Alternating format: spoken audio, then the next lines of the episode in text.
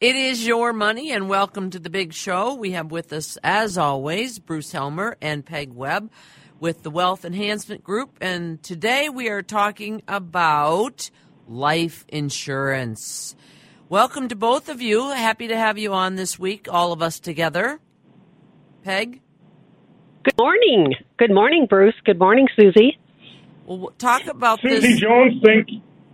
Sorry, Susie. Thank you for the uh, Uh, introduction and the welcome. good to be back with you. Peg Webb, always good to be with you also. And Susie, Susie, you nailed it. We're gonna we're gonna talk about life insurance, and I can almost feel people turning their radio station to another channel. No, Please no, don't. don't. Yes. Stay with us. But you know, I, I'm being somewhat facetious. But Peg and Susie, the reality is Nobody likes life insurance. Nobody wants to talk about life insurance. But September is actually Life Insurance Awareness Month. So we would really be remiss if we didn't talk about it sometime this month. And the other reality is, listeners, life insurance is an integral part of comprehensive financial planning. Nobody likes to think about their own mortality. Nobody think, wants to think about leaving this world. But the truth is, we're all going to do it. Nobody here gets out alive. We're all going to leave this world someday. And you need to plan for that. And there's people dependent upon you and your income and your financial resources. What happens to them when you leave this world? I know it's not a pleasant subject, but it's something that if we're if we're really doing our financial planning, Greg, we have to talk about this. So hang in there, folks. I promise it won't be. Uh, I, I promise it'll be worthwhile if you stay with us. Peg. Yeah, the other thing, Bruce and Susie, is um, we'll take any and all questions if you want to call the studio line six five one four six one nine two two six, just in case you have something other than insurance. But you're right, uh, Bruce, that insurance is is truly important. And just in my experience, just like you emphasized, people just, why would you want to talk about leaving this earth, right? But you have to think about it when you um, deal with your comprehensive planning. so when you think about life insurance, sometimes it's hard for people to think about others, right? Because number one, you don't want to think about you dying but yet, the idea that when you're doing your comprehensive planning, that always comes up. You know, who has the, um, who's going to pay for the funeral expenses? Do you have any mortgages? Do you have some um, wishes and wants? Do you, you know, maybe kids haven't gone to college. How are you? How is somebody going to pay for that? And how would that impact a retirement for somebody that you left behind? So insurance has this uh, ongoing benefit that I would call a peace of mind. And it goes along with, and you're going to hear me say this a lot today, is it's a piece of your comprehensive plan. Um, it can't, it can be done in isolation, but it's when we meet with clients, it's actually easier. Like when we get our arms around these clients, and um, then it's easier for us to suggest now we know what's important to you. We know what your values are. And life insurance is just kind of an easy thing to implement once you know those people. So, Bruce?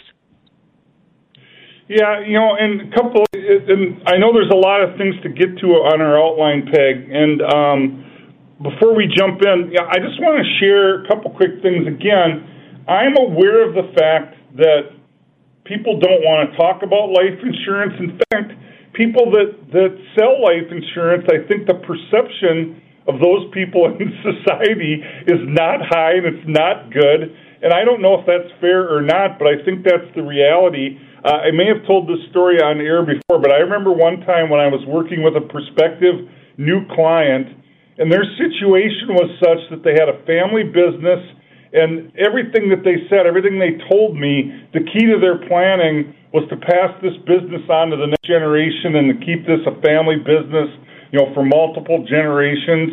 And just based on their circumstances, it was very obvious to me that life insurance was one of the things that we had to talk about. So we did. and we're sitting there in, in the meeting and they're smiling and nodding and saying all the right things. And then after that meeting, they wouldn't return my phone calls. They wouldn't answer the phone. And I'm 99.9% sure they, they, they, they didn't want to talk to me because I talked about life insurance, although they didn't say it to me, you know, at the meeting. So I just think there's this negative perception. But again, if you just think about this logically and don't think about what it's called, if you're a parent and you have children or you you have a significant other and you care about the people after you leave this world, I don't know how you not talk about life insurance. So again, we recognize the perception is not good. We recognize people don't want to talk about it. But as comprehensive financial planners, Peg, we're not doing our jobs if we don't talk about it. Yeah, and there's so many common um, misconceptions about life insurance. Number one, it's too expensive. So when you're creating a budget and you look at the cost to protect, you know, your loved ones, in some cases you're just saying this is just way too expensive. But a lot of times people don't even go and get a quote they just have it in their head that it's expensive. And so, um, for the younger generations, for example, like a $250,000 20 year level uh, term policy, for a healthy 30 year old, costs about $200 a year. And then when you, you know, divide that into monthly, it's a drop in the bucket. In some cases, it's a coffee, you know, where you stop it to get. So you, you have to actually have it as a priority um, to investigate, you know, how much would it cost. And then so many employers have life insurance as part of our benefit package. And so many employees think that that's the, they don't need any more than that. Um, but there's so many people now that have dual incomes and they actually both have some life insurance. But rarely, if one of those people pass away, is it going to and be enough as a lump sum for decades of time that you are losing the resource of having um, your income. So sometimes it's too difficult to buy. I think today it's easier than ever to go get a quote online if you needed some term insurance. Um, you know, shop, uh, call your financial advisor. There's lots of resources out there. Um, and so I mentioned um, the cost of life insurance. Of course, if you're younger, it's going to be a lot cheaper because the insurance company will gather your premium for many more years than if you're older. Uh, and so, Bruce, I think there's just some misconceptions out there about why people just don't take the first step. Yeah, in addition to what you said, and again, um, we know people don't like to talk about it. We know they don't want to buy life insurance. We know, you know what, People don't like insurance, period, not just life insurance, kind of all insurance. Insurance, and I've always contended it's not that they don't like the insurance; they don't like the insurance premium. They don't. They don't like yeah. paying for insurance. But again, when you think about what the dollars are going for, whether it's your homeowner's insurance to protect yourself from a from a storm or a fire or you know a tornado or a hurricane or whether it's auto insurance or health insurance or life insurance you're protecting an asset. You're saying what if something happens to this life to this home to this car? And and and you're and you're taking on a defined palatable cost presumably to protect yourself against a loss that you couldn't afford to absorb if you did not have protection. So it's not insurance that people don't like, it's the cost of the insurance. And specifically with life insurance, Peg, when you talk about misconceptions, one of the things that I actually talk to people about is they think of life insurance, I think, as death insurance, dying. I have to die for somebody to get this money, and I don't want to think about my own mortality. But it's not called death insurance, it's called life insurance. And there's things actually that you can do with a life insurance policy that might be economically efficient while you're still alive. You don't necessarily have to die for anybody to get any value out of it. One of the best books I ever read, or the best book I ever read on the topic of life insurance, and I'm not expecting our listeners to want to go out and read this because this is pretty deep stuff, uh, you know, for financial advisors and, and people in the financial services industry. But years ago, I read a book called The Economics of Life Insurance. It's by Dr. Solomon Huebner, the last name Huebner, H U E B N E R. And it really opened my eyes, Peg and Susie, about the possibility of things that you can do, the economic benefits of life insurance, even while you're alive. And I'm sure that's where I stole the quote. It's not called death insurance, it's called life insurance. So, life insurance can even have equity or a cash value if it's some sort of a permanent policy where you can use that money while you're alive to reinvest in something else or to pay for things, to buy things while you're alive. There may be tax advantages um, and then you compare and contrast that with just term insurance, which doesn't build any equity. So the, the age old debate, maybe I'm getting ahead of ourselves in the outline, Peg, and I apologize. But people always argue, okay, if I if I grudgingly admit I should get some life insurance, what kind should I get? Should I get term or permanent? And the answer is it depends upon the situation and the individual circumstances. Term insurance, you're going to pay less premium for the same amount of death benefit because it doesn't build any equity, but that premium is going to go up over your lifetime because as you get older, the cost goes up. Permanent usually locks in your premium because there's extra premium going in early when you're younger, and that extra premium goes into some sort of investment or, or, or creates equity or cash value in the policy, and that cash value can offset some of the increasing costs as you get older. So there isn't a right or wrong answer on how to do it. And again, at Wealth Enhancement, we're comprehensive advisors, we're fiduciaries. So we're going to, if you, if we think you should have insurance, life insurance, we'll tell you, and we'll help you determine what's the most efficient way for you to acquire that insurance if you agree with us that it does make sense.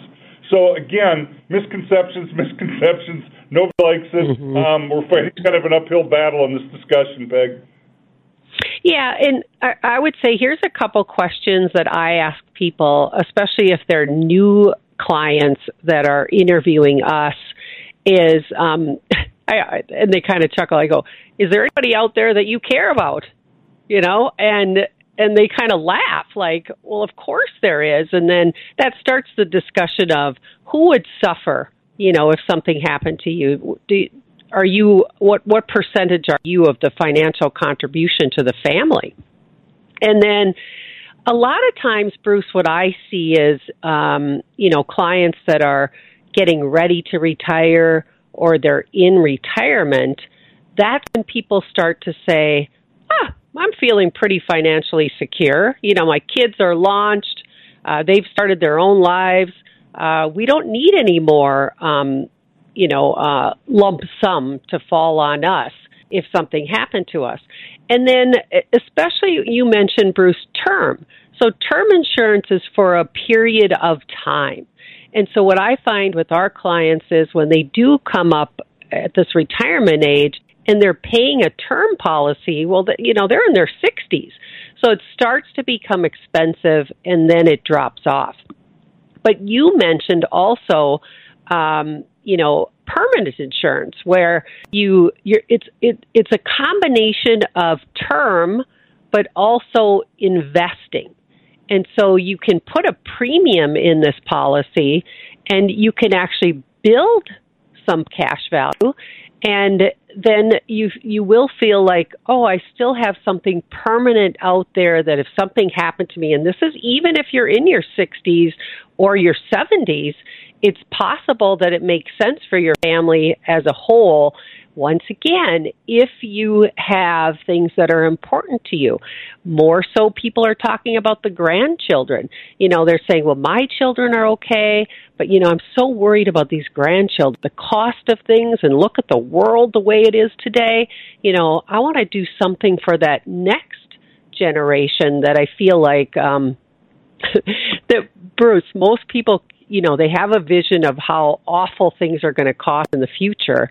And I would say the number one thing that clients say is, I'm so worried about my grandchildren. And so life insurance can actually play a part in trying to plan for multi generational, um, you know, wealth that you hand down. Bruce? Peg, I think it's so smart the road that you just went down um, and, and I'm gonna I'm gonna take that baton and, and run with that a little bit. So, the the traditional reason why people get life insurance, we talked about it already today.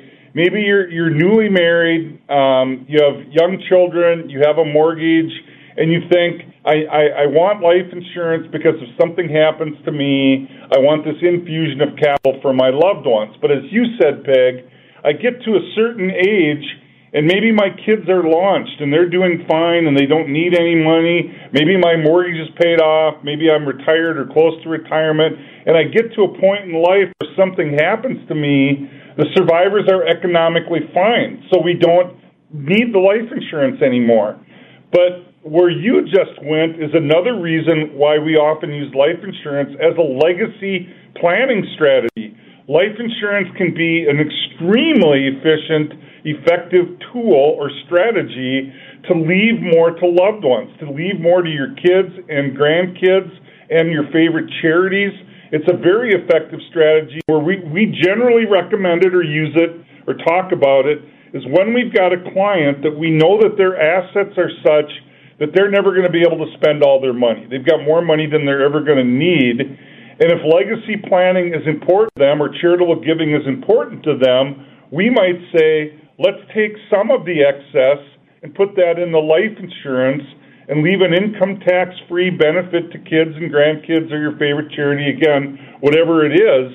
But it's not going to detract from your lifestyle. It's not going to give you extra money necessarily, but it's giving extra money to something that's near and dear to you, and it doesn't detract from your lifestyle. Oftentimes, Peg, it can be distributions or withdrawals from IRA. People say, if I leave my IRA to my kids, I'm leaving them a tax lien or a tax burden. But if I take withdrawals from my IRA and I pay the taxes and I use that money for a premium on insurance, my kids will inherit the life insurance income tax free, and I'm leaving them a better asset and I'm leaving them more money, and it didn't negatively impact my lifestyle at all. So the, the, the traditional idea of life insurance to protect loved ones when we're young is is one reason, but legacy planning is probably something I use even more because more of my clients tend to be older now and they're not in those early years of needing protection when they're early in their relationship. Is that what you're finding also? Yeah, let's take a real live example here. Um, I have clients that are turning into the required minimum distribution phase. Now it's actually 73 years old that you're forced to take some dollars out of your taxable IRA. And you still have to take those dollars out of your IRA and you have to pay the tax. You're right. There's so many clients that say, okay, now what do I do? I'll just go reinvest that again. Or what should I do? Well, you could take some of that net dollars and put it into a life insurance policy like Bruce is describing. And it's really leveraging the money for the next generation. And why do I say that? Bruce, you hit it on the head that life insurance is tax free, not a state tax free. Like if you're if you're a uh, have millions and you're over the amount that the government you know is going to let you die with tax free. Um, we also take another step and we put it into a trust outside the estate. So it's a strategy that's actually very powerful and clients have so much satisfaction in knowing that, well, number one, they're not happy that the government's making them take IRA money out at 73. I've got many clients that had to start at 70 and a half, but the rules have recently changed and they have to continue to take it out. We do have to pay tax on the required minimum distributions, but the net proceeds then can be transferred into a life insurance policy either inside your estate, which is tax free from you know, taxes other than uh, estate taxes. But if you're wealthy, then you may want to transfer that money into a life insurance policy outside the estate. So that's a great strategy, Bruce, that we uh, util- utilize for sure at Wealth Enhancement Group if you can afford to do that. Bruce? Yeah, we, I, I know, Susie, we're uh, kind of coming up to the end of the first segment. Um, so, uh, you know, Peg, uh, let's let's think about you know what else we want to cover in the second half of the show. As I look at our outline, I think there's a couple more things we might want to get to, or a couple other points we might want to give clarity to. But um, we can also take any, like you said, Peg, we'll take any and all questions, financial questions. It doesn't have to be about life insurance. But Peg, last thought I'll throw to you. This is such a this can be such a comprehensive topic and go so many different directions. We could actually do multiple radio shows on this people probably wouldn't want us to because they don't want to talk about life insurance. But I'm having kind of a hard time knowing how much to, to go, how deep to go today, and what not to talk about today. Last word to you before we go to break. Key key things in the first half. Well, number one, when people come in my office and I bring up the word insurance, they shut down right away. So there's just a, a really bad kind of reputation of life insurance. And so I almost have to start from what square one with some educational things. So we'll talk more and give clarity on the backside here of some things you must know about life insurance. All right, reminding people if you're listening, it is 651 461 9226. We have text questions coming in already. But if you are listening right now and you have a question, this is the time to text or call 651 461 9226. It's your money with wealth enhancement. It is your money. Welcome back to the second half of the big show. We're talking about life insurance as it is the 20th anniversary of Life Insurance Awareness Month, and we invite you to be part of this second half of the program at 651 461 9226. Bruce Helmer, Peg Webb, both with Wealth Enhancement, are back on our newsline to talk more about what folks need to know about life insurance. And we do have texts and we do have a caller who didn't want to go on but wanted me to pass along the questions. So I'll have you guys wrap it up, talk about anything you need to, and then if you want to answer some questions. Thank you, Susie Jones. So, if you joined us late, listeners, as Susie mentioned, we've been talking about life insurance. Um, we talked about the fact that people don't like it, they don't like to talk about it, they don't like to think about their, their own mortality. Um, but we also talked about how it's an important part of comprehensive financial planning. If there's somebody in this world you care about, kids, significant others, and so forth, you probably need to look at life insurance. Uh, we talked about that uh, life insurance can be permanent or temporary, uh, permanent insurance versus term insurance. We talked about using life insurance potentially even while you're still alive. You don't have to die to be able to to, to use it.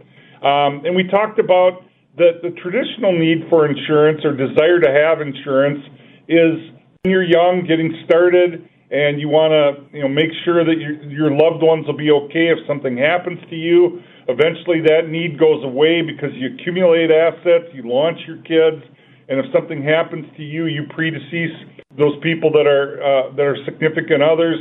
They're going to be fine anyway uh, economically. But then we talked about a second reason. It's a very efficient legacy planning tool. It's a great way to leave more to kids and grandkids or charity or other loved ones so, Peg, we talked about all those things. One of the things we did not talk about, and it's a question that I get a lot. So, let's say I've got a client and we talk about the, the idea of life insurance, and they actually buy in and they say, Yeah, you know, I thought about it and I've been procrastinating. I know I should have more life insurance. I don't know how much to get. What's the right amount? How much how much life insurance should I have? How do you answer that question when you get? Talk a little bit about that. Yeah, you almost have to go into it backwards. And what I mean by that is um, you have to kind of run some numbers and we have to pretend, right? We have to create some scenarios. If you were to leave this earth, you know, how long would your family need financial support? you know what are the ages of every, everyone? What is the what is your um, budget? Like what is your expenses now? Do you think that would continue in the future? When is the house going to be paid off? By the way houses tend to be something that people think about while they have a mortgage and they want to have life insurance so that the family could pay off that house. Um, is anybody disabled you know, is there a grandchild or somebody that has special needs? Some of you may remember that back on June 18th of this year, um, our show was about special needs. And um, that replay, Charlie Massabo out of our um, New York office was our guest. And if you want to see, if you want to go to that show and um, if you want to listen to something about special needs, just, let me just remind you if you go to wealthenhancement.com, you go under insights, you go under your money radio, all of our shows are there. So you can just kind of scroll and say, hey, that's a topic that I'd like to listen to. Maybe you didn't miss that. The other big one, Bruce, is how much debt do you have? I already talked about a house. A house, you know, debt we're okay with because it kind of matches the value of your house. But do you have big credit cards and, and things that you don't have some kind of backing?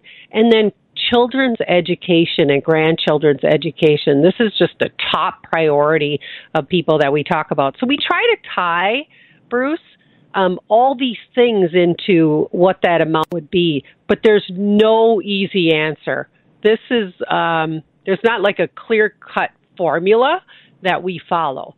So um, it's kind of more of an art than a science uh, once you get to know what the family's like and what their uh, values are and uh, things like that. So, Bruce?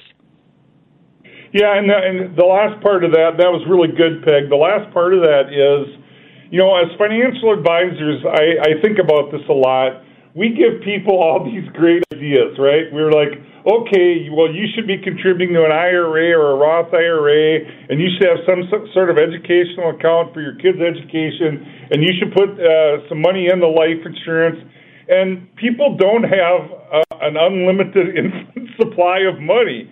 So, how do we prioritize where their dollars go? They have to budget, they have to prioritize, and it's entirely possible then when, when we look at life insurance, we come up with a dollar amount in terms of answering the question, how much do you need? And I agree with you, Peg, it's never going to be an exact science, but there's logical ways to try to calculate that. And it could be that you say, I don't have enough money in my budget to satisfy that need. So that's the last part of it. Then we say, well, how much can you set aside to, to, to, to cover as much of that desired amount as you can? Knowing that you've still got to buy groceries and make mortgage payments and car payments and kids dentures and you know or kids uh, uh, braces and so forth. So we understand that you don't have an unlimited amount of money, and part of our job is to help you determine the most efficient way to use the resources that you have. And I don't want to turn this into a, a wealth enhancement commercial, but I do want to say, Peg, this topic of life insurance, or again, anything that's really a subset of comprehensive financial planning, but today specifically we're talking about life insurance. The life insurance that you already have and you're not sure you understand it and you're not sure what you should do with your policy, should you surrender it? Should you put in more premium? Should you put in less premium? We can help you determine how to maximize the efficiency of your existing life insurance policy. That's one of the things that we do if you want our help. And we're not even necessarily trying to sell you life insurance. We're trying to help you determine how to maximize the efficiency of the insurance you already have and tell you what your options are. And that's very common that we do that for people. On occasion, when we do that analysis, we might say, well, maybe actually you know, you should have a little more insurance. We think you're a little light, and we show them why. And then we can help you get life insurance. And, and here's my plug for wealth enhancement. Again, I didn't want this to be a commercial, but I went through this personally. In 2017, for reasons I won't bore the listeners with, I decided I, I wanted to get a little more term insurance. So I went through the application process with wealth enhancement, and I actually went through two other carriers. I'm not going to say their names, but they're well-known um, insurance places, and I and I applied through three different places. And Wealth Enhancement found me the best policy, the most uh, death benefit for the least premium, and it was the easiest underwriting. I didn't hardly have to do anything to qualify. Wealth Enhancement is completely independent. We're not captive to any one carrier. So whenever we have a client that wants more life insurance, what our team, our life insurance team does is they actually apply with multiple carriers and they see who makes the client the best offer. And I went through that personally and it was a great experience. Um, so we can help you understand the insurance you already have. And if you decide you want more life insurance, we can help you get it, probably at more favorable terms and conditions than other places where you might normally think about going to get life insurance. And again, I don't mean that to be a, a commercial. That's just the reality, and I experienced it myself. Peg, final words, and then uh, maybe we get listeners involved. Yeah, I actually would love listeners to get involved. Okay, I can jump in on that one. 651 461 9226. A texter writes, We are 73. How much income can we have in 2023 before we would have to pay higher Medicare premiums in one or two years? We file married jointly. Thanks. I know it's not a life insurance question, no, but it's a money that, question. That, that's no, fine. that's fine. That's fine. Easy. Okay, yeah. yeah. Peg? Yeah. So for a joint couple, um, their income tax, and it's called modified uh, gross income, and I'll tell you what that is. But it's a hundred ninety-four thousand. So that's the first tier. You go one dollar over that, and you are going to be in the second tier. And what does that mean? That if you go into the second tier, each of you will pay about a hundred dollars more per month so it adds up to a lot. So at Wealth Enhancement Group, we are so busy all the time trying to work with clients to keep them under that first tier if we can. I mentioned modified income, uh, gross income, and this is where there's a lot of gotcha on this.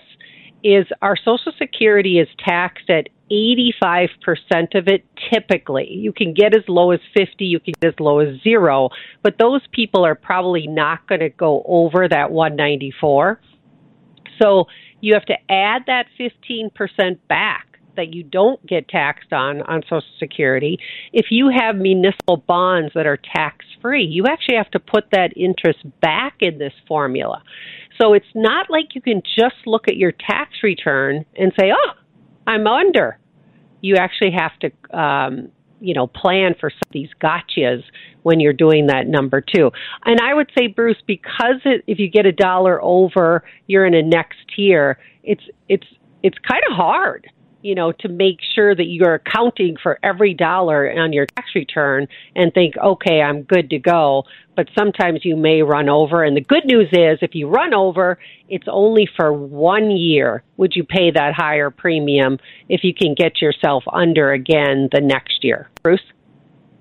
Yeah, that's a great answer, Peg. I'm just going to go backwards a little bit and maybe give clarity to people that didn't understand the texter's question. So, what they're talking about Medicare Part B. Medicare is broken into four parts. Part A, hospitalization, is actually free, but Part B, which is most of your insurance needs, there's a there's a there's a premium or a cost that's based on your income. And as Peg mentioned, there's different tiers. So if you're a married couple filing jointly and your modified adjusted gross income is 194,000 or less, that cost is 100 for Medicare Part B. That cost is 165 dollars a month. Now I don't have all these numbers committed to memory. Truth is, I've got a little handy tax cheat sheet in front of me right, right now that I'm looking at. But those those costs go 165, 243, 361, 479, 598. If you're a married couple filing jointly and your modified adjusted gross income is more than 750,000,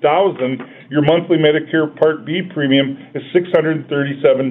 So I love the text question because again, comprehensive financial planning. Part of it is to reduce our clients' income tax liability, but we always talk about the ripple effects. This is one of the ripple effects. What is your Medicare Part B premium going to cost you since that's based on income? Peg mentioned another ripple, the taxes that you pay on your Social Security benefit. So again, almost no one, if you're retired, A, can figure all this stuff out without help, but B, even if you could, is this really how you want to spend your time at retirement? Our clients tell us they want to pursue their passions. They want to travel, they want to golf, they want to fish, they want to hike, they want to spend time with their grandkids. They don't want to monkey around with all this stuff. They want to delegate it to somebody that they trust to take care of it for them to simplify their life and give them peace of mind. And that's you know what we think and what we hope we're doing for our clients when we talk about comprehensive financial planning. Susie, let's get to more questions if we can. If the, uh, you said somebody called in, didn't want to go on air, what was that one? That was Dick from Edina. He wanted to know: Can capital gains wipe out most of what's in his account? How can he avoid losing money on capital gains? so, know. Peg, uh, capital gains taxes. Well, so um, capital gains is uh, obviously uh, you're fortunate, right? Because if you have capital gains, it means that your asset that you hold has gone up in value. Um, the negative of that is that the capital gains, if you were to sell that asset, the government is going to want a piece of that. Today, capital gains is at 15%. There, well, there's a couple tiers. Again, we've got tiers. There's a zero capital gains, there's a 15% capital gains, and there's a 20% capital gains. And depending on you know how much you sell, how high your income is, will trigger zero, 15, or 20. Um, the good news is, but it's kind of bad news. Uh, the law still says if you die with an asset that you have capital gains in it, it will reset to zero capital gains for your beneficiary or your heir. So I hate to tell you, Dick, but one thing you could do is you pass away, right? Then there's no uh, uh, capital gains to pay. The other thing we do is we strategize. If it's a big number, you know, we try to work with you. Once again, here's the tax return, the Medicare premiums, the blah, uh, so many gotchas in a tax return. But we work with our clients to say, well, why don't we just sell a little bit every year? Secondly, you can gift those shares or that um, holding to a grandchild or something, and maybe they're, they pay less tax than you would pay to sell those assets. So I, I find Bruce sometimes people think they can only gift cash when you can literally gift shares of stock that maybe you bought so long ago, and then they would have to complete a tax return that might be at a much lower bracket than you are. Bruce? Yeah, really quickly, and because Susie says we have a call on the line, uh, but just I wonder if Dick wasn't confusing two different concepts because capital gains isn't going to quote wipe you out. The, the tax, if there is tax, only applies to your gains, not the total dollar amount. And the taxes can never be more than what you earned on the investment. So I'm not sure what he meant by being wiped out. I wonder if he's confusing that with um, maybe estate taxes or something else. But capital gains rates are actually usually lower than ordinary income tax rates. And again, you're only paying tax on the gain, and so you're still going to net more money. You're still going to be in the green or in the black. The taxes are never going to be more than what you actually made on the investment. Susie, let's take the call. All right, very good. We have Bill calling this morning from St. Croix. Bill, good morning. Thanks for jumping on. Yeah, yeah. Good morning. Yeah, I, I, I'm 87. I have a revocable trust to have cattle and land and stuff, and uh, I at, at age 87, I don't know about. I did get some life insurance a few years ago, and I decided it was as much as uh, I would get if I paid it right up, and I could probably just take interest. I don't know. I'm. but I, I talk about life. In fact, uh, my wife wants to be cremated, and I, I want my neighbor to drag me out, shoot me, drag me out, and let the buzzards eat me. But he said it might be closer than that. Said no. But the revocable trust, and I always figured my cattle were my life insurance or my property, or uh,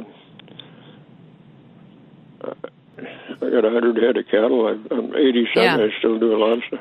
Yeah.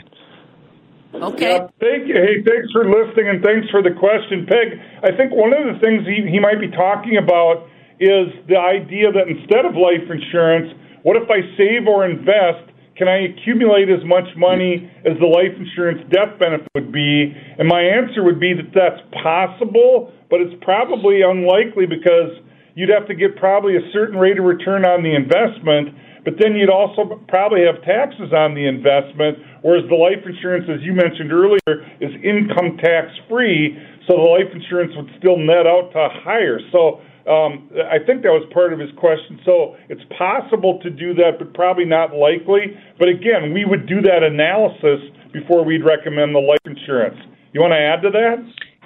Yeah, I think, Bruce, uh, hard assets like cattle and land and the house you live in, those are types of things that, um, you know, could very well be tax free when you die, you know, if you have this trust. And so I think the the caller Bill is just saying that's what I was counting on you know, as the legacy for for people, and and if there's any tax, then maybe they have to sell a couple acres or a couple uh, cattle or something like that. So I would agree that that is part of our analysis. I can't say, Bill, whether that's the best thing for you unless we were to, you know, look at your entire situation. Bruce.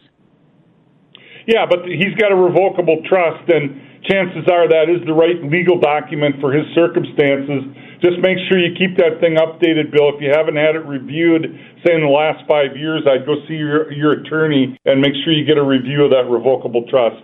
Susie, we have time for one more? Sure. 651 461 9226. This texter writes Can you please address life insurance for someone who has, for example, a pre existing condition such as a high risk for cancer, for example? And we have two minutes left. Peg?